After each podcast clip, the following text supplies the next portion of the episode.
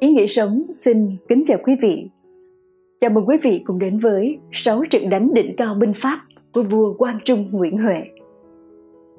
Kính thưa quý vị, lịch sử nước ta vào giai đoạn những năm 1771 xảy ra loạn lạc với ba triều đình phong kiến cùng tồn tại. Phía Bắc có vua Lê, đồng thời có chúa Trịnh, phía Nam thì có chúa Nguyễn. Tình trạng kiêu binh truyền quyền xảy ra khắp nơi làm cho người dân oán thán. Song cổ nhân có câu thời thế tạo anh hùng. Hình tượng của người anh hùng dân tộc Nguyễn Huệ, sau này còn gọi là vua Quang Trung, đứng lên khởi nghĩa trong vai trò anh em nhà Tây Sơn càng tỏa sáng rực rỡ hơn khi ông lãnh đạo nhân dân đồng lòng chống lại và giành chiến thắng vẻ vang trước các thế lực ngoại xâm hùng mạnh lúc bấy giờ, làm cho triều đình Đại Thanh Trung Quốc dưới thời Càn Long thịnh trị phải khiếp sợ, làm cho quân Simla Thái Lan phải khiếp đảm. Tương truyền, vua Càn Long đánh giá rất cao tài năng của vua Quang Trung. Sau này, trong bài thơ lịch sử nước ta, Chủ tịch Hồ Chí Minh ca ngợi vua Quang Trung là người phi thường, có chí cả mưu cao. Vua Quang Trung là người có tài năng vượt bậc, văn võ song toàn, vừa giỏi cầm quân, uyên thâm về binh pháp, lại giỏi trị nước, với tài năng thiên bẩm kết hợp với dày công luyện tập ông đã sáng lập ra Yến Phi Quyền, đồng thời cùng với Nguyễn Nhạc Nguyễn Lữ khai sáng Độc Lư Hương, thuộc võ phái Bình Định. Dưới đây là một số thông tin nổi bật về vua Quang Trung và sáu trận đánh tiêu biểu thể hiện đỉnh cao binh pháp của ông. Rất mong sẽ mang đến cho quý vị thật nhiều bài học giá trị. Kính chúc quý vị và gia đình những điều tốt đẹp nhất. Sáu trận đánh đỉnh cao binh pháp của vua Quang Trung Nguyễn Huệ Quang Trung Hoàng đế, sinh năm 1753, mất năm 1792, hay còn gọi là Nguyễn Huệ. Miếu hiệu Tây Sơn Thái Tổ, được dùng để phân biệt với Nguyễn Thái Tổ nhà Nguyễn, danh xưng khác là Bắc Bình Vương, tên khai sinh là Hồ Thơm, sau đổi tên thành Nguyễn Huệ, Nguyễn Quang Bình, là một nhà chính trị, nhà quân sự người Việt Nam – vị hoàng đế thứ hai của nhà Tây Sơn sau khi Thái Đức Hoàng đế Nguyễn Nhạc thoái vị và nhường ngôi cho ông. Quang Trung không chỉ là một trong những vị tướng lĩnh quân sự xuất sắc bách chiến bách thắng, mà còn là vị vua cai trị tài giỏi. Ông đã đưa ra nhiều chính sách cải cách kinh tế xã hội nổi bật trong lịch sử Việt Nam. Ông là một trong 14 vị anh hùng tiêu biểu của dân tộc Việt Nam. Nguyễn Huệ và hai người anh em của ông được biết đến với tên gọi Tây Sơn Tam Kiệt là những lãnh đạo của cuộc khởi nghĩa Tây Sơn để chấm dứt cuộc nội chiến Trịnh Nguyễn phân tranh giữa hai tập đoàn phong kiến Trịnh ở phía Bắc và Nguyễn ở phía Nam. Lật đổ hai tập đoàn này cùng nhà hậu Lê chấm dứt tình trạng phân biệt đàn trong đàn ngoài kéo dài suốt hai thế kỷ. Ngoài ra, ông còn là người đánh bại các cuộc xâm lược Đại Việt của Đại Thanh từ phía Bắc, đập tan đội quân của Simla từ phía Nam, làm cho quân Mãn Thanh và quân Simla khiếp đảm. Bản thân ông đã cầm quân chiến đấu từ năm 18 tuổi, trong 20 năm liền đã trải qua hàng chục trận đánh lớn và lập được nhiều chiến công lừng lẫy. Theo sách Lịch sử nội chiến Việt Nam từ 1771 đến 1802, tổ tiên nhà Tây Sơn vốn là họ Hồ ở làng Hương Cái, huyện Hưng Yên, tỉnh Nghệ An, thuộc dòng dõi Hồ Quý Ly. Theo chân chú Nguyễn vào Nam lập nghiệp, khi chú Nguyễn vượt lũy thầy đánh ra đất Lê Trịnh tới Nghệ An năm 1655. Nguyễn Huệ sinh tại thôn Kiên Mỹ, ấp Kiên Thành, huyện Hoài Nhơn, Phủ Quy Nhơn, nay thuộc xã Bình Thành, huyện Tây Sơn, tỉnh Bình Định. Theo tư liệu về quan trung anh hùng dân tộc, thì Nguyễn Huệ tóc quăng, da sần, mắt như chớp sáng, tiếng nói sang sảng như tiếng chuông, nhanh nhẹn, khỏe mạnh, can đảm. Sách Tây Sơn Lược có miêu tả đôi mắt của Nguyễn Huệ. Ban đêm khi ngồi không có đèn thì ánh sáng từ đôi mắt soi sáng cả chiếu. Theo Việt Nam Sử Lược, ông Nguyễn Huệ là một người có sức khỏe tuyệt trần, lại có mưu trí quyền biến, mẹo mực như thần. Nguyễn Huệ và Nguyễn Nhạc Nguyễn Lữ được đưa đến thụ giáo cả văn lẫn võ với thầy Trương Văn Hiến. Với tài năng thiên bẩm, kết hợp với dày công luyện tập, Nguyễn Huệ đã khai sáng Yến Phi Quyền, Nguyễn Lữ sáng tạo ra Hùng Kê Quyền và cả ba anh em Tây Sơn sáng tạo ra Độc Lư Thương.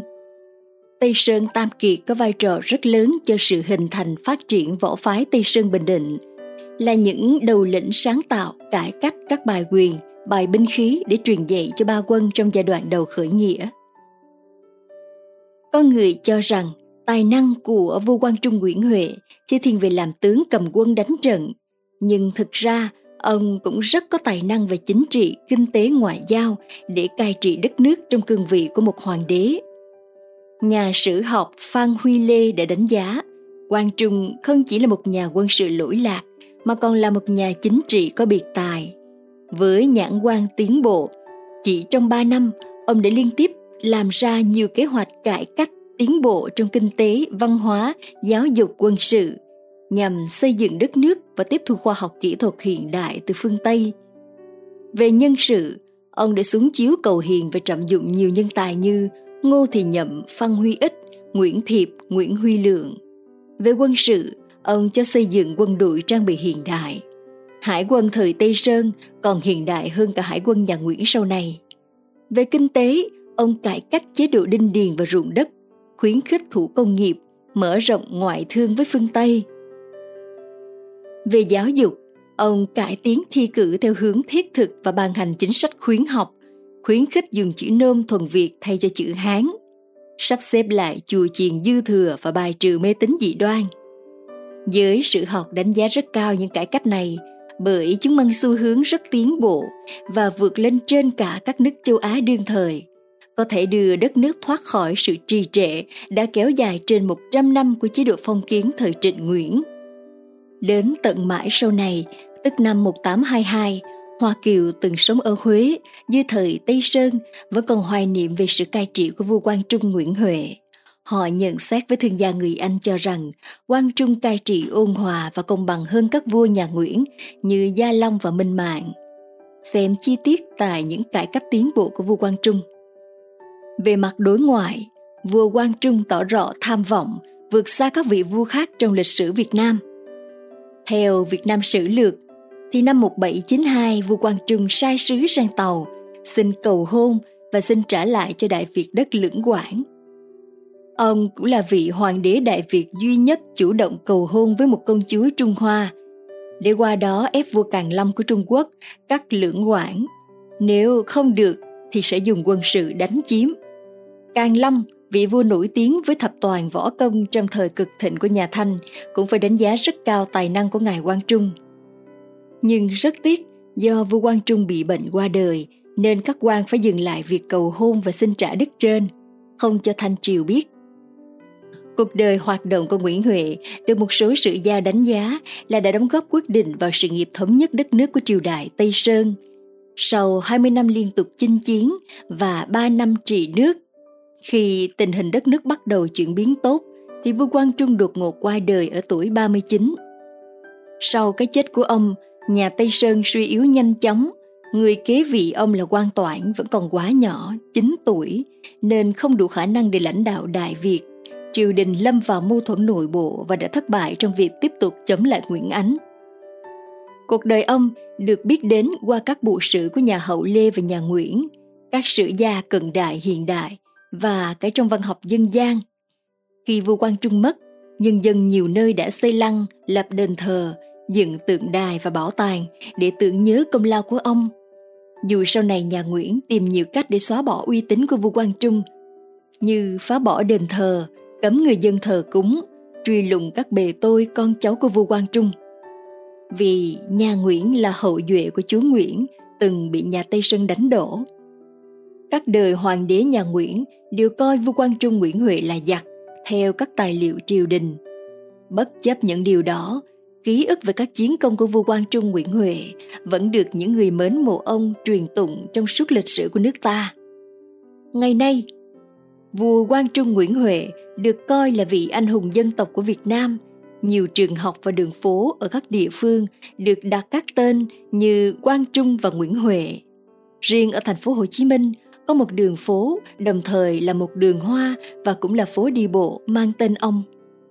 Dưới đây là những chiến công hiển hách tiêu biểu của vua Quang Trung Nguyễn Huệ. một Khởi nghĩa lật đổ chúa Nguyễn ở Đàn Trong, chấm dứt trịnh Nguyễn phân tranh. Nguyên nhân khởi nghĩa Vào thời bấy giờ, nước Việt chia làm hai, lấy sông Danh làm giới tuyến. Từ sông Danh ra Bắc là đất của vua Lê Chúa Trịnh, phía Nam là bờ cõi do các chúa Nguyễn cai trị. Truyền từ đời này qua đời kia, việc chính trị, kinh tế sắp xếp như một nước tự chủ. Chúa Nguyễn thứ 9 là định vương Nguyễn Phúc Thuần, lúc ấy 12 tuổi mới lên ngôi. Trương Phúc Loan làm phụ chính, là người tham lam cậy quyền, làm nhiều điều tàn ác. Người dân trong nước ai cũng oán giận. Anh em Nguyễn Huệ làm học trò của nhà giáo Trương Văn Hiến ở An Thái.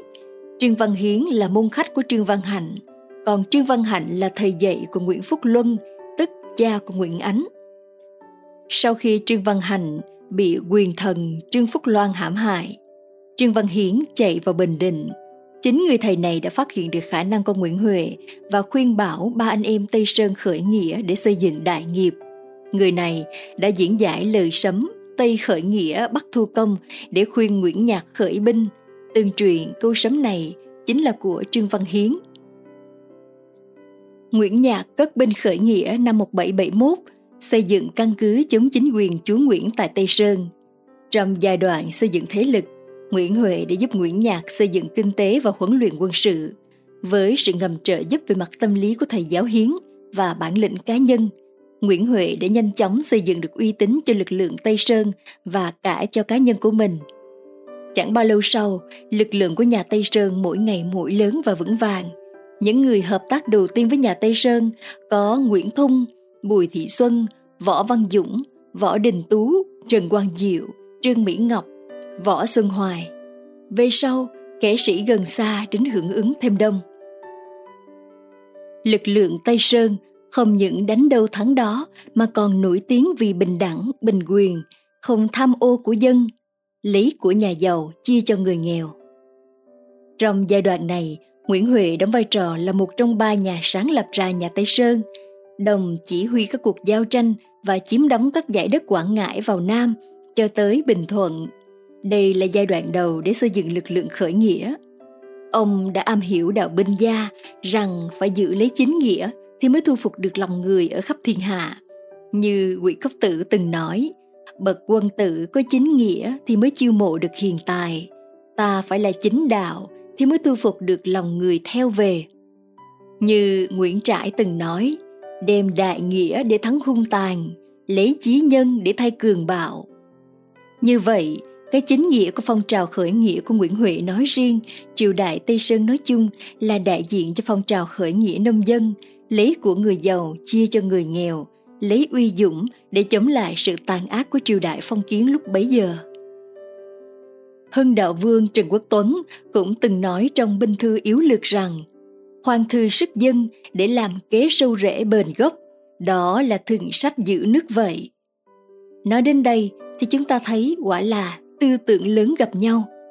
Tư tưởng lấy dân làm gốc của Nguyễn Huệ được giữ vững và phát huy tối đa tác dụng trong các cuộc lãnh đạo ba quân chống lại các thế lực ngoại bang xâm lược như quân Thanh ở phía Bắc, quân Sim ở phía Nam.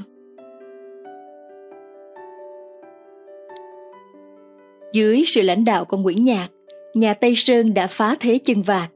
Đó là chúa Trịnh tấn công từ phía Bắc, chúa Nguyễn tấn công từ phía Nam như thời Tam Quốc. Tháng 3 năm 1777, Nguyễn Nhạc cử Nguyễn Huệ làm tướng, mang thủy quân vào đánh Gia Định, Nguyễn Huệ chia đường đánh bại cả hai cánh quân nhà Nguyễn. Trong vòng 7 tháng, Nguyễn Huệ đánh thắng và bắt giết được cả hai chúa Nguyễn, đó là Nguyễn Phúc Thuần và Nguyễn Phúc Dương.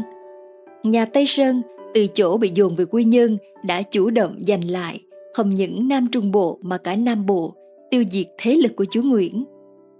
Sau khi Nguyễn Huệ rút đại quân về, Nguyễn Nhạc lên ngôi hoàng đế vào năm 1778, niên hiệu là Thái Đức, Ông phong cho Nguyễn Huệ là Lâm Dương tướng quân.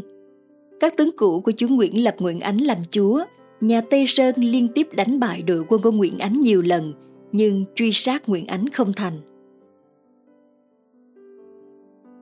2. Trận rạch gầm xoài múc đánh bại quân Simla Tháng 2 năm Giáp Thìn 1784, Nguyễn Ánh sang Simla hội kiến với vua Simla là Chất Tri Chakri Rama I tại Bangkok.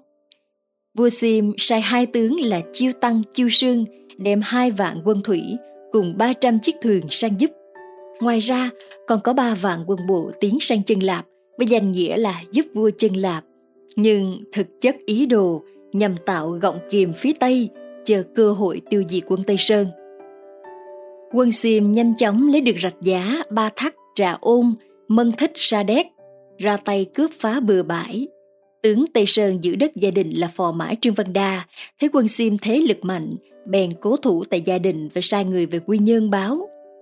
Vua Tây Sơn sang Nguyễn Huệ đem binh vào chống giữ.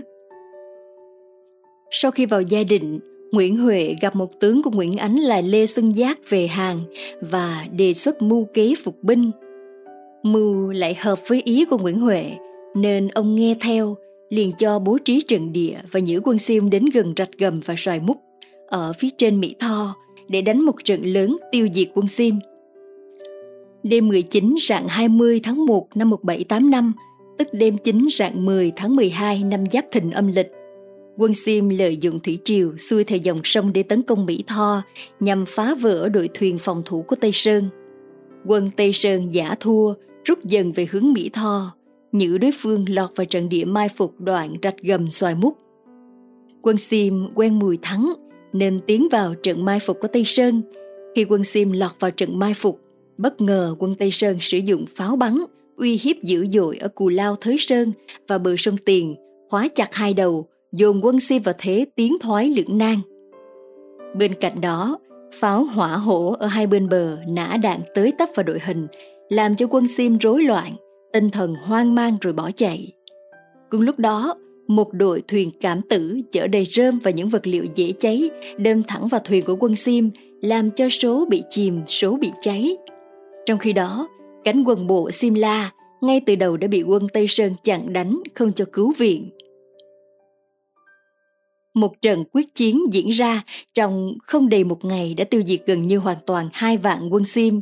Số còn sống sót chỉ được vài nghìn người, chạy theo đường thượng đạo trốn về nước. Cánh quân bộ nghe tin thất trận cũng tan rã và tháo chạy. Nhị vương Simla là Chiêu Tăng, Chiêu Sương chạy theo đường bộ về Sim, còn Nguyễn Ánh phải chạy ra đảo Thổ Chu rồi về Cổ Cốt được Cai Cơ Trung đón sang Sim. Sau trận đánh này, quân Sim khiếp đảm trước sức mạnh của Tây Sơn. Ngoài miệng thì nói khoác, nhưng trong bụng thì sợ quân Tây Sơn như sợ cọp. Đánh dẹp xong, Nguyễn Huệ đem quân về Quy Nhơn để đô đốc là Đặng Văn Trấn ở lại trấn đất gia định. Luận bàn Quân Sim hai vạn lại biết lợi dụng thủy triều để xuôi theo dòng sông mà tấn công vào Mỹ Tho nước ta, xem như chúng đã chiếm được chiến địa trước. Lúc này mà ta trực tiếp đương đầu với thế mạnh của giặc thì vô cùng bất lợi. Trong binh pháp Tôn Tự viết, phàm đến chiến địa trước đợi địch là chiếm được thế chủ động an nhàn. Đến chiến địa sau ứng chiến với địch là lâm vào thế mệt mỏi. Vì thế, người chỉ huy tác chiến giỏi là người có thể điều khiển quân địch, chứ không thể theo sự điều khiển của quân địch. Chính vì quân Sim đông đảo và chỉnh tề, cho nên Nguyễn Huệ với tài năng lão luyện về đạo dùng binh, ông đã dẫn dắt quân địch tới những lối mà chúng không thể ngờ tới, cho chúng vào vùng chiến địa của ta để ta đánh vào những chỗ mà chúng không phòng bị. Để làm được điều đó, Nguyễn Huệ cho quân ta giả thua để cho quân Sim món lợi nhỏ là cho chúng nếm mùi thắng tạm để lao theo sự dẫn dắt của quân ta đi vào đường mai phục của ta mà chúng không lường trước được. Đến khi nhận ra thì cũng đã muộn màng.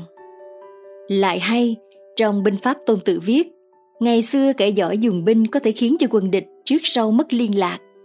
Binh nhiều và ít không thể cậy nhờ nhau, người sang và kẻ hèn không thể cứu nhau, người trên và kẻ dưới không thể giúp nhau, sĩ tốt ly tán mà không thể tập trung được, binh tụ hợp mà không thể chỉnh tề, kẻ dùng binh thấy có lợi thì giấy không có lợi thì dừng nếu quân địch kéo đến đông đảo và chỉnh tề thì ta phải làm thế nào? Trước hết, hãy đoạt hết những chỗ thiết yếu của chúng. Như thế, ắt chúng phải nghe theo ta. Việc dụng binh cốt yếu phải mau lẹ. Thừa dịp địch không kịp xoay trở, ta đi theo những đường lối mà chúng không ngờ tới để đánh vào những chỗ mà chúng không phòng bị. Nguyễn Huệ đã thấy toàn bộ bàn cờ xung trận của quân Sim, ông đã cho chặn đánh bộ binh của quân Sim để không cho tiếp ứng, chia rẽ, mai phục, nã pháo hỏa hổ, rồi dùng thuyền cảm tử để phóng hỏa thủy binh của giặc. Như vậy, ông đã thành công trong việc ly tán và chặt đứt các cánh quân Sim. Chỉ một trận đánh mà bao nhiêu là binh pháp trong đó, khéo léo kết hợp, làm cho quân địch xoay trở không kịp. 3. Lật đổ triều đình chúa Trịnh Tại Bắc Hà năm 1782, tỉnh Đô Vương Trịnh Sâm qua đời, Thế tử Trịnh Cán được lập làm Điện Đô Vương. Họ Trịnh vốn phát xuất từ Thanh Hóa, chỉ dùng binh lính từ hai xứ Thanh Hóa và Nghệ An gọi là ưu binh. Bấy giờ triều đình không kiểm soát được những kiêu binh này nữa để họ tự làm loạn cùng với người con lớn của Trịnh Sâm là Trịnh Tông làm binh biến, giết quan phụ chính là quận Huy, Hoàng Tố Lý, cháu của lão tướng Hoàng Ngũ Phúc. Đưa Trịnh Tông lên ngôi, tức là Đoan Nam Vương, sinh năm 1782, mất năm 1786 từ đó ưu binh thanh nghệ cậy công, làm ngang, không có kỹ gương gì. Một tướng người Nghệ An theo phe của quận Huy đó là tham quân Nguyễn Hữu Chỉnh, vốn hào hoa can đảm, nhiều mưu trí không hợp tác với Trịnh Tông. Do trước đây Chỉnh làm thuộc hạ cho quận Việt Hoàng Ngũ Phúc, từng làm việc giao thiệp với Tây Sơn, đến nay đi đường biển vào Nam theo Nguyễn Nhạc. Nguyễn Nhạc yêu tài và cho làm đô đốc Nguyễn Hữu Chỉnh muốn trừ cứu binh, ngày đêm bày mưu cho Tây Sơn. Dưới sự giúp sức của Nguyễn Hữu Chỉnh, anh em Tây Sơn đã dễ dàng chiếm được Phú Xuân. Thư thắng, quân Tây Sơn do Nguyễn Huệ chỉ huy tiến ra Quảng Bình, thủ tướng quân Trịnh ở đây bỏ chạy. Tây Sơn chiếm được toàn bộ đất thuận hóa. Nguyễn Huệ bèn họp các tướng bàn việc sửa lại địa giới La Hà, đồng thời sai làm tờ lộ bố, tức thư báo tin thắng trận, báo tin thắng trận về cho Nguyễn Nhạc. Nguyễn Hữu Chỉnh khuyên Nguyễn Huệ đánh Bắc Hà. Nguyễn Hữu Chỉnh dẫn thủy binh đi trước, đi qua đất Thanh Nghệ dừng lại sai du binh vài trăm người, đánh các đồn phô trương thanh thế. quan trấn thủ Thanh Hóa Nghệ An đều bỏ chạy. Đến tháng 6 năm 1786, Chỉnh chiếm được kho lương lớn ở vị Hoàng Nam Định.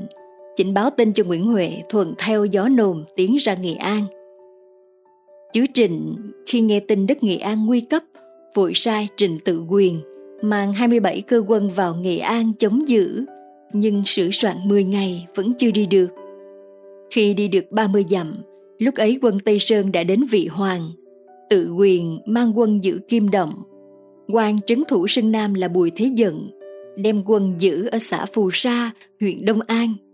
Đinh Tích Nhưỡng đem thủy binh ra giữ ở cửa luộc, Đến đêm có gió đông nam, Nguyễn Huệ sai tướng lấy tượng gỗ bỏ lên mấy chiếc thuyền, rồi đánh trống kéo cờ thả thuyền trôi đi. Đinh Tích Nhưỡng giang trường bắn, bắn mãi mới biết là tượng gỗ.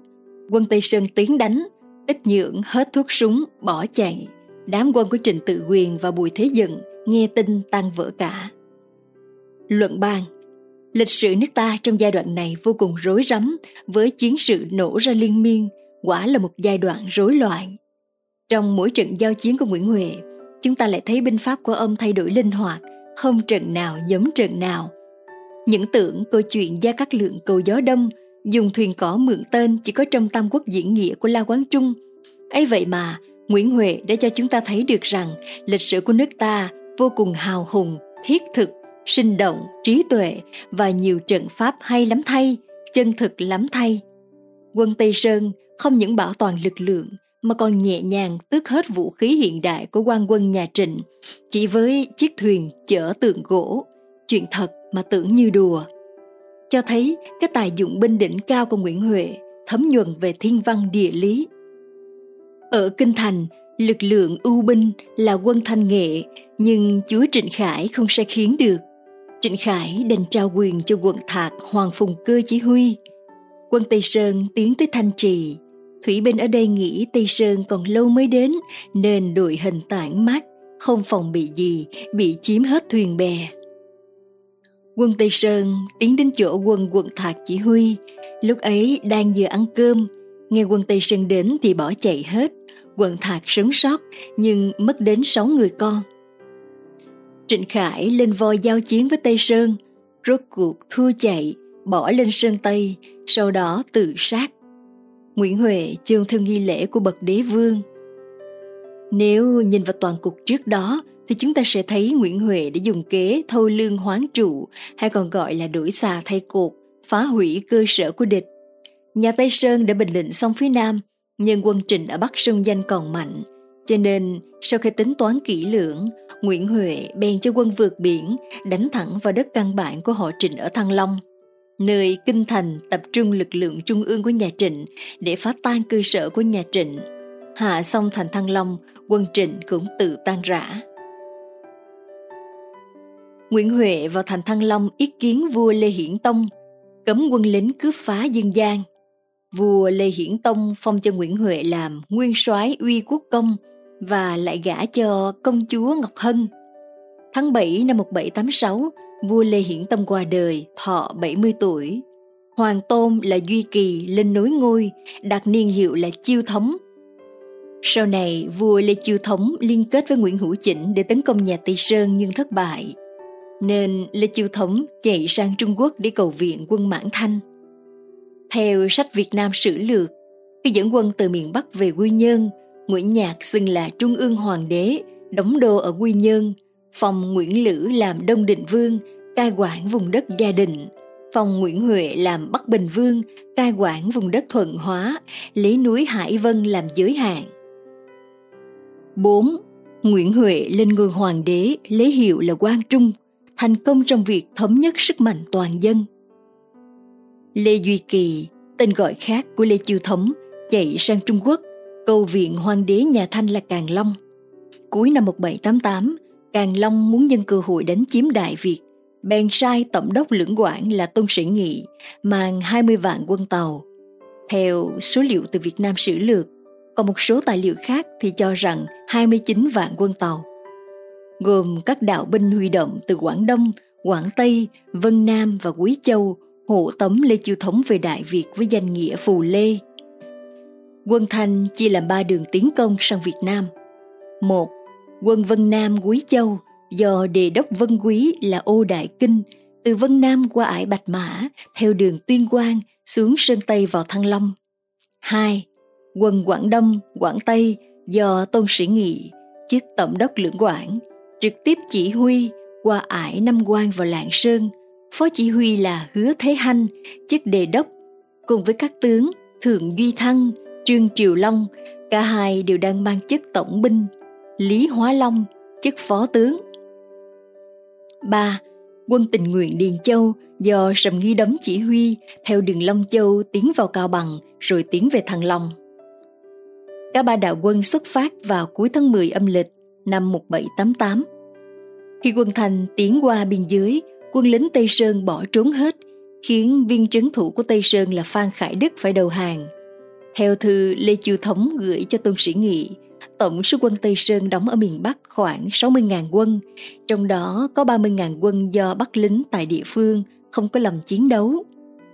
Tướng Tây Sơn là Ngô Văn Sở ở Thăng Long, được tin quân tàu đã sang, bèn làm theo kế của Ngô Thời Nhậm hay còn gọi là Ngô Thị Nhậm, rút quân thủy bộ về đóng giữ tứ núi Tam Điệp ra đến bờ biển là chỗ hiểm yếu, rồi sai người về Phú Xuân cấp báo cho Bắc Bình Vương Nguyễn Huệ.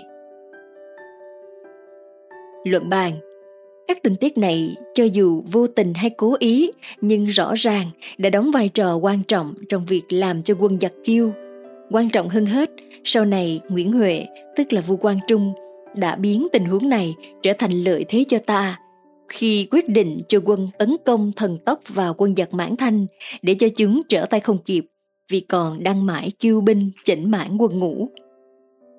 Trong binh pháp tôn tử nói, phàm phép dùng binh thường, tướng soái nhận lệnh vua, trưng tập dân chúng, tổ chức quân đội sau mới bày trận đối địch. Trong quá trình đó, khó nhất là quân tranh, nghĩa là giành lấy lợi thế, cái khó nhất của việc này là phải biến đường vòng thành đường thẳng, biến bất lợi thành có lợi. Tuy đi đường vòng, nhưng lấy cái lợi nhỏ dụ địch thì mới có thể xuất phát sau mà tới được trước yếu địa cần tranh.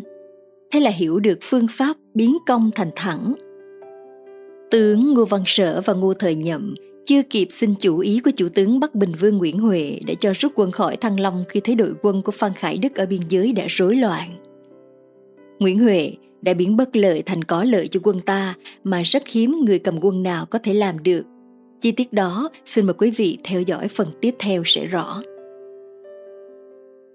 Ngày 21 tháng 11 năm Mậu Thân 1788, thành Thăng Long bỏ ngỏ, quân của Nghị vào đóng và tướng doanh của Nghị đặt tại Tây Long Cung. Theo lời vua Thanh dặn, sĩ Nghị lấy xong thành này rồi trao ấn cho Duy Kỳ, tấn phong làm An Nam Quốc Vương lấy lòng dân Đại Việt. Ngày 22, sĩ Nghị làm lễ ở Điện Kính Thiên để làm lễ sắc phong cho vua Lê Chiêu Thống. Nguyễn Huệ lúc bấy giờ là Bắc Bình Vương, được tin quân nhà Thanh đã sang đóng ở Thăng Long, lập tức hội các tướng sĩ để bàn việc đem binh ra đánh. Các tướng đều xin hãy chính ngôi tôn để yên lòng người rồi sẽ khởi binh. Nguyễn Huệ sai đắp đàn ở núi Bàn Sơn ngày 25 tháng 11 năm 1788 làm lễ lên ngôi hoàng đế lấy hiệu là Quang Trung, có nghĩa là ánh sáng trung tâm, chiếu lên ngôi của vua Quang Trung viết. Nước Đại Việt ta từ đời Đinh Lê Lý Trần gây dựng ra nước cho đến ngày nay.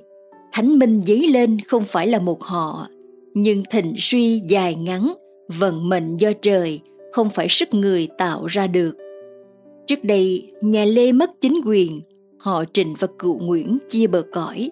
Hơn 200 năm nay, kỷ cương rối loạn, vua Lê chỉ là hư vị. Cương thần tự ý vung trầm, diên mối của trời đất một phen rơi xuống không nâng lên được chưa có lúc nào hư hỏng quá như lúc này vậy vả lại mấy năm gần đây nam bắc gây việc binh đao nhân dân rơi vào chốn bùng than trẫm hai lần gây dựng họ lê. Thế mà tự quân họ lê không biết giữ xã tắc bỏ nước đi bôn vong. Sĩ dân bắc hà không hướng về họ lê chỉ trông mong vào trẫm. Về phần đại huynh Nguyễn Nhạc, có ý mỏi mệt, tình nguyện giữ một phủ quy nhân, tự nhúng xưng là Tây Vương, mấy nghìn dặm đất về phương Nam thuộc hết về trẫm. Trẫm tự nghĩ tài đức không bằng người xưa, mà đất đai thì rộng, nhân dân thì nhiều. Ngẫm nghĩ cách thống trị, lo ngay ngáy như dây cương mục chỉ huy sáu ngựa. Nay, xem khí thần rất hệ trọng, ngôi trời thật khó khăn, Trẫm chỉ lo không kham nổi, nhưng ức triệu người trong bốn bể đều xúm quanh cả vào thân trẫm. Đó là ý trời đã định, không phải do người làm ra. Trẫm này ứng mệnh trời, thuận lòng người không thể khăng khăng cố giữ sự khiêm nhường. Trẫm chọn ngày 22 tháng 11 năm nay lên ngôi thiên tử, đặt niên hiệu là quan trung năm đầu, truyền bảo cho trăm họ muôn dân phải tuân theo giáo lệnh của nhà vua – nhân nghĩa trung chính là đạo lớn của người. Trẫm này cùng dân đổi mới vâng theo mưu mô sáng suốt của vua thánh đời trước lấy giáo hóa trị thiên hạ. Đồng thời để nâng và thống nhất tinh thần yêu nước vua quang trung đã đọc bài hịch là lời hiếu dụ tiến sĩ hay còn gọi là hịch đánh thanh tại lễ lên ngôi đánh cho để dài tóc đánh cho để đen răng đánh cho nó bánh xe không quay lại, đánh cho nó manh giáp không trở về, đánh cho sử biết nước Nam anh hùng có chủ. Theo thông tin từ tạp chí nghiên cứu lịch sử, đã quá rõ ràng, mục tiêu của vua Quang Trung trong cuộc chiến chống quân Thanh là để gìn giữ những tập tục riêng của người Việt, giữ cho tóc dài và nhuộm răng đen, và đặc biệt là để khẳng định thêm một lần nữa cái chân lý người Việt làm chủ nước Việt, nếu ai xâm phạm sẽ bị đánh cho ngựa xe tan tác, cho giáp bào tả tơi. Sử cũ chép, Nguyễn Huệ dứt lời, chư quân dạ rang như sấm, rung động cả hang núi, trời đất đổi màu, rồi chiên trống khua vang, quân lính gấp rút lên đường ra Bắc. Chi tiết này thể hiện sự ủng hộ của ba quân đối với chủ soái Nguyễn Huệ đến nhường nào vua Quang Trung Nguyễn Huệ đã thành công trong việc nâng cao tinh thần yêu nước và hăng hái đánh giặc của ba quân tướng sĩ. Ngày 29 tháng 11 năm Mậu Thân 1788, đại quân của Hoàng đế Quang Trung tới Nghệ An, dừng quân tại đó hơn 10 ngày để tuyển quân và củng cố lực lượng để có thêm quân đánh Thanh, vua Quang Trung thi hành chính sách cưỡng bách tòng quân. Theo Đại Nam Chính Biên Liệt truyện, số quân cũ và mới của vua Quang Trung là 10 vạn, được tổ chức thành năm đạo, tiền, hậu, tả, hữu và trung quân. Ngoài ra còn có một đội tượng binh gồm 200 voi chiến. Vua Quang Trung còn tổ chức lễ duyệt binh ngay tại Nghệ An để khích lệ tinh thần và ý chí quyết chiến quyết thắng của tướng sĩ đối với quân xâm lược Mãn Thanh và truyền dụ nhủ bảo mọi người phải cố gắng đánh giặc giúp nước. Ngay sau lễ duyệt binh, vua Quang Trung tiến quân ra Bắc Hà. Ngày 20 tháng 12, vua Quang Trung tiến đến Tam Điệp và tán thành chủ trương rút lui trước đó của Ngô Thị Nhậm. Đây cũng là lúc vua Quang Trung chia sẻ cho ba quân tướng sĩ tầm nhìn thiên tài của mình và hoạch định chiến lược cho cuộc chiến chống Mãn Thanh. Theo Việt Nam Sử Lược, vua Quang Trung cười mà nói rằng Chúng nó sang phèn này là mua cái chết đó thôi. Ta ra chuyến này thân coi việc quân đánh giữ, đã định mẹo rồi. Đuổi quân tàu về, chẳng qua 10 ngày lại xong việc. Nhưng chỉ nghĩ chúng là nước lớn gấp 10 nước ta. Sau khi chúng thua một trận rồi, tất chúng lấy làm xấu hổ, lại mưu báo thù. Như thế thì đánh nhau mãi không thôi, dân ta hại nhiều, sao ta nỡ thế? Vậy đánh xong trận này, ta phải nhờ thời nhậm, dùng lời nói cho khéo để đình chỉ việc chiến tranh. Đợi 10 năm nữa, nước ta dưỡng được sức phú cường rồi, thì ta không cần phải sợ chúng nữa. Trung truyền cho tướng sĩ ăn Tết nguyên đáng trước, để đến hôm trừ tịch, tức là 30 Tết thì cất quân đi. Vua Quang Trung hẹn ba quân ngày mùng 7 Tết sẽ quét sạch quân Thanh và vào ăn Tết ở Thăng Long. Đoạn rồi, truyền lệnh cho ba quân đến nghe lệnh điều khiển. Vua Quang Trung chia quân làm năm đạo, tiền, hậu, tả, hữu và trung quân. Theo các nhà nghiên cứu hiện đại, Vua Quang Trung phân quân cũ cho các tướng, còn tự mình chỉ huy số quân mới tuyển để những người lính mới yên tâm chiến đấu. Một, Đạo quân do vua Quang Trung chỉ huy có Ngô Văn Sở và Phan Văn Lân làm tiên phong, có cả tượng binh và kỵ binh đánh vào chính mặt Nam Thăng Long. 2. Đạo quân do Đô đốc Tuyết chỉ huy theo đường thủy tiến vào sông Lục Đầu, đánh đồn quân Cần Vương của Lê Duy Kỳ ở Hải Dương, chặn đường rút lui của quân Thanh bên kia sông Hồng. 3. Đạo quân Đô đốc Lộc chỉ huy cùng với đạo quân Đô đốc Tuyết theo đường thủy tiến vào sông Lục Đầu. Tới đây tách ra đi gấp lên Phượng Nhãn, Lạng Giang chặn đường rút của quân Thanh phía Bắc. 4. Đạo quân Đô đốc Bảo chỉ huy cũng có tượng binh và kỵ binh theo đường Ứng Hòa, Hà Tây, ra làng Đại Án, phối hợp với cánh quân Quang Trung đánh đồn Ngọc Hồi của Hứa Thế Hanh. 5. Đạo quân Đô Đốc Lâm chỉ huy cũng có tượng binh và kỵ binh theo đường Chương Đức hướng lên Sơn Tây nhưng sẽ rẽ quặt sang làng Nhân Mục, tập kích đồn Khương Thượng của Sầm Nghi đấm và tiến vào Thăng Long từ hướng Tây. Các giáo sĩ phương Tây ghi rằng quân của vua Quang Trung tiến nhanh như vũ bão, từ Thanh Hóa ra Ninh Bình chỉ mất có một ngày, không quản đường xa khó nhọc, đã làm chết nhiều ngựa voi của ông, trong khi người khác thì phải mất 3-4 ngày. Luận bàn Câu hỏi đặt ra là tại sao vua Quang Trung lại chọn chiến lược hành binh thần tốc? Lại nhớ đến trong binh pháp tuân tử viết nước lũ chảy xiết cuốn trôi cả đá gạch, đó là nhờ thế nước lũ Chim ưng vồ mồi chỉ một cú có thể xé nát con mồi, đó là dựa vào thế tiết nhanh như chớp nhoáng. Người chỉ huy giỏi là người biết tạo nên thế hiểm hay tiết chớp nhoáng. Thế hiểm như cung đã dương hết mức, tiết chớp nhoáng như lấy nỏ phóng tên nhanh vô cùng. Như vậy, câu trả lời đã quá rõ ràng. Là người uyên thâm về binh pháp, có thể nói vua Quang Trung muốn quân ta dùng thế của chim ưng để xé nát đội quân mãn thanh, mà vận dụng thế tiết nhanh như chớp nhoáng thì chỉ có những bậc kỳ tài ứng biến thần tình, tiến thoái xoay trở, xuất quỷ nhập thần, khiến người không biết đâu mà lần như vua Quang Trung mới có thể làm được. Câu hỏi đặt ra tiếp theo là nếu hành quân thần tốc như vậy thì dễ hao binh lực lắm thay? Rất dễ làm cho quân ta rơi vào thế mệt mỏi nếu lấy sức mệt mà đối phó với sức nhàn của quân giặc thì trái với đạo binh gia. Tuy nhiên, sự lo lắng trên chỉ đúng với các tướng lĩnh thông thường, nhưng vua Quang Trung vốn dĩ dụng binh không như người thường. Nếu nói Triệu Vân thời Tam Quốc khắp người đều là gan, thì vua Quang Trung khắp người đều là binh pháp và cường dũng. Trong khi hành quân, yếu tố bí mật của quân đội Tây Sơn là tuyệt đối. Nó kín đến mức mà các nhà sử học ngày nay vẫn còn tranh cãi về cách thức hành quân thần tốc của vua Quang Trung. Theo sách Lê Triều giả sử, sở dĩ quân Tây Sơn hành quân nhanh chóng vì Nguyễn Huệ đã bố trí ba người một tốt, thay nhau hai người cán một đi suốt ngày đêm. Như vậy, ông đã quyền biến sức mệt của quân mình thành sức nhàn. Một số người cho rằng vào thời điểm đó, từ Huế ra Thăng Long chỉ có hai tuyến đường chính, đó là đường Dịch Trạm hay đường Thiên Lý, gần trùng với quốc lộ 1A ngày nay và tuyến Thượng Đạo, men theo đồi núi Trung Du phía Tây, giãn cách với quốc lộ 1A từ 30-40 km đến 70-80 km. Và vua Quang Trung đã chọn đường Thượng Đạo để tránh tai mắt kẻ thù. Cuộc tranh cãi vẫn chưa ngã ngũ, thế nhưng sự thật càng khó truy tìm chừng nào thì ta càng thấy cái thiên tài quân sự của vua Quang Trung lớn chừng ấy.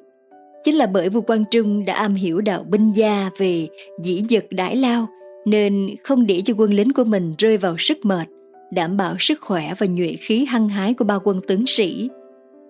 Nói về cách hành quân thần tốc hiếm có này, thì phải nói là quả thật ngay cả gia các lượng thời Tam Quốc cũng không thể nghĩ ra được. Chính nhờ hành quân thần tốc và tuyệt mật nên đội quân Tây Sơn đã tạo được thế tấn công bất ngờ, khiến giặc không kịp trở tay. Theo quân danh kỳ lược của Trần Nguyên Nhiếp là bí thư dưới quyền tôn sĩ nghị, nghe tin thám tử quân thanh các nơi chạy về báo Nguyễn Huệ đang lấy thêm lính thanh nghệ và sắp đánh ra Bắc. Tôn sĩ nghị vội cho quân tập dượt để chuẩn bị tác chiến, sai phó tướng Hứa Thế Hanh trực tiếp chỉ huy mặt trận phía Nam Thăng Long. 5 trận Ngọc Hồi Đống Đa đánh bại cuộc xâm lược của Đại Thanh. Diệt tiền đồn Đêm trừ tịch tức 30 Tết, từ phong tuyến Tam Điệp, quân Tây Sơn xuất phát, đạo quân do quan Trung chỉ huy vượt sông Giao Thủy, đánh đồn gián khẩu của quân Cần Vương nhà Lê.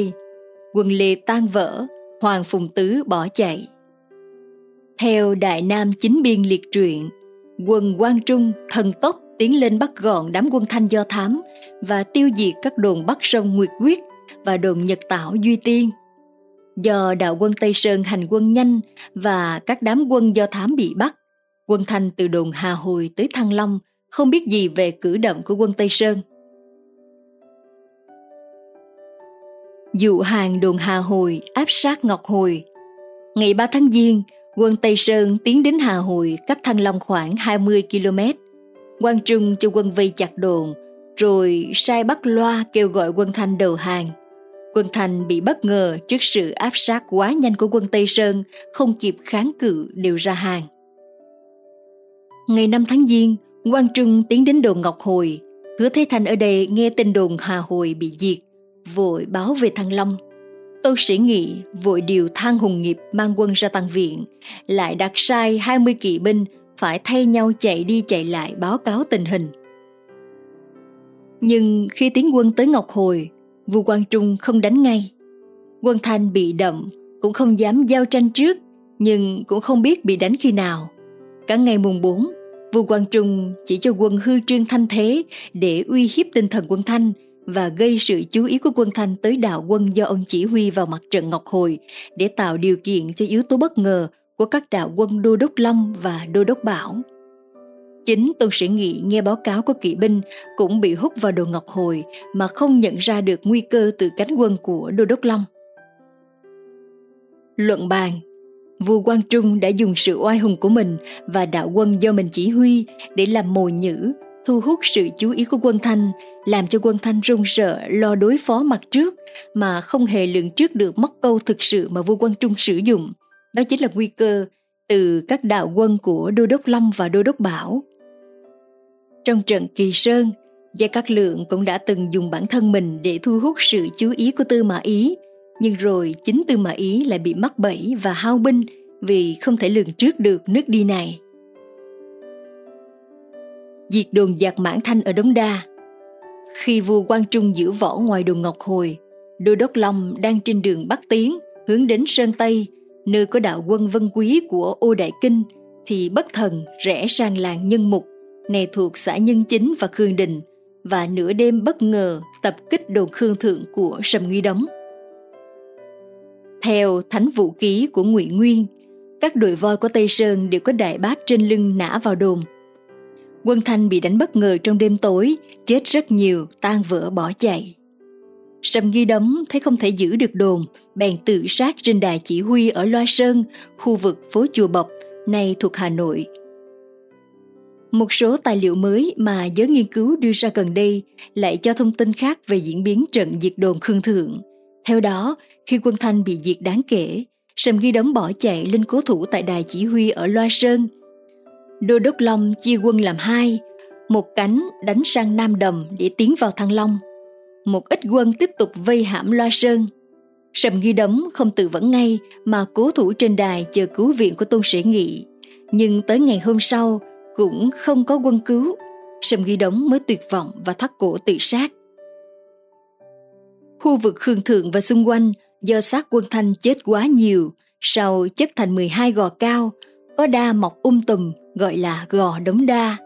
Trận diệt đồn Khương Thượng cũng còn gọi là trận đống đa. Tiến vào Thăng Long Hạ xong đồn Khương Thượng, ngay trong đêm mùng 4, Đô Đốc Long tiến vào bắn phá đồn Nam Đồng ở phía tây thành Thăng Long. Khi Tôn Sĩ Nghị nhận được tin báo về việc đồn Khương Thượng thất thủ, thì Đô Đốc Long đã diệt xong đồn Nam Đồng và tiến vào đánh bản doanh của Tôn Sĩ Nghị ở Thăng Long. Sáng mùng 5, Quang Trung mới cùng Đô Đốc Bảo tổng tấn công vào đồn Ngọc Hồi. Trước sức tấn công mãnh liệt của Tây Sơn, quân Thanh bị động thua chết hàng vạn. Phần lớn các tướng bị giết. Trong khi vua Quang Trung chưa đánh Ngọc Hồi, thì Tôn Sĩ Nghị nghe tin Đô Đốc Long đánh vào Thăng Long. Cuốn cuồng sợ hãi nên y đã bỏ chạy trước. Khi đến sông Nhị Hà, sợ quân Tây Sơn đuổi theo, Tôn Sĩ Nghị hạ lệnh cắt cầu, khiến cho quân thành rơi xuống sông chết rất nhiều, làm cho dòng sông bị nghẽn dòng chảy. Trên đường tháo chạy, Tôn Sĩ Nghị bị hai cánh quân Tây Sơn của Đô Đốc Tuyết và Đô Đốc Lộc chặn đánh theo lối đánh vua hồi, tơi tả chạy về.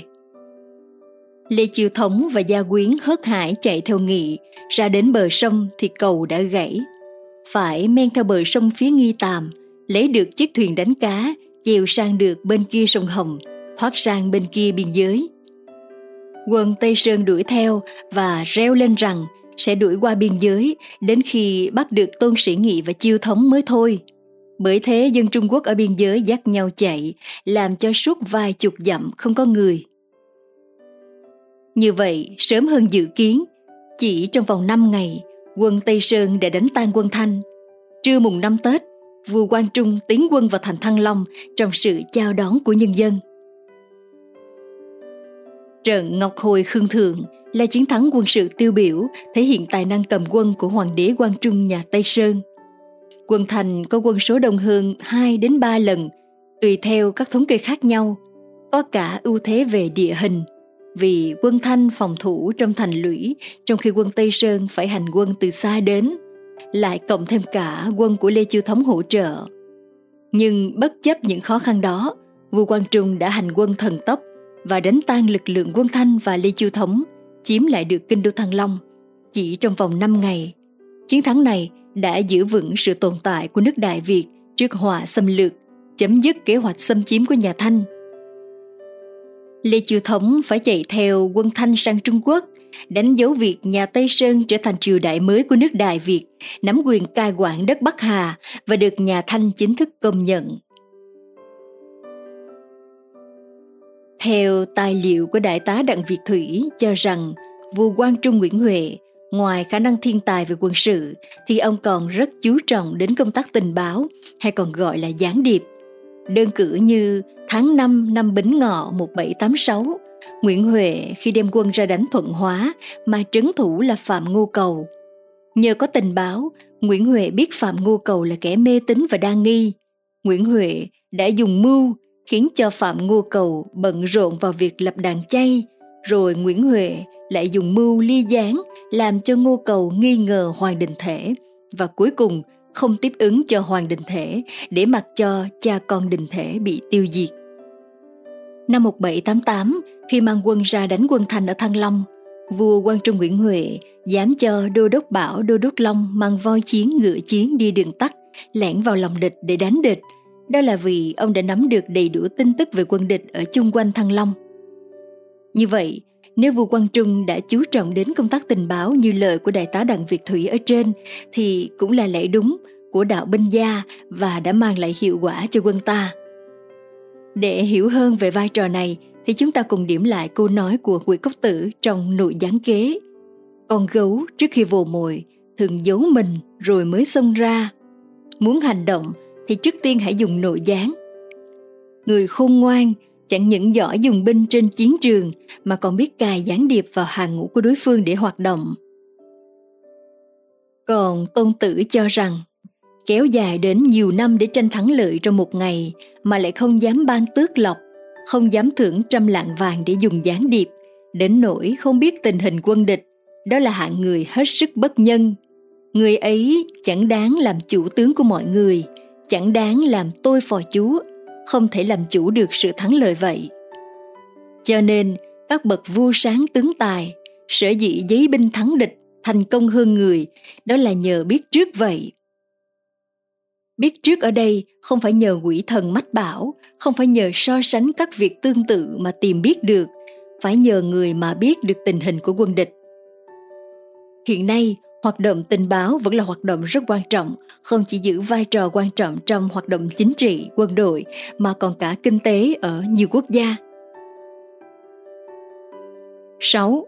Sử dụng các quan đại thần nhà Thanh để bác bỏ việc xin binh của Lê Chiêu Thống.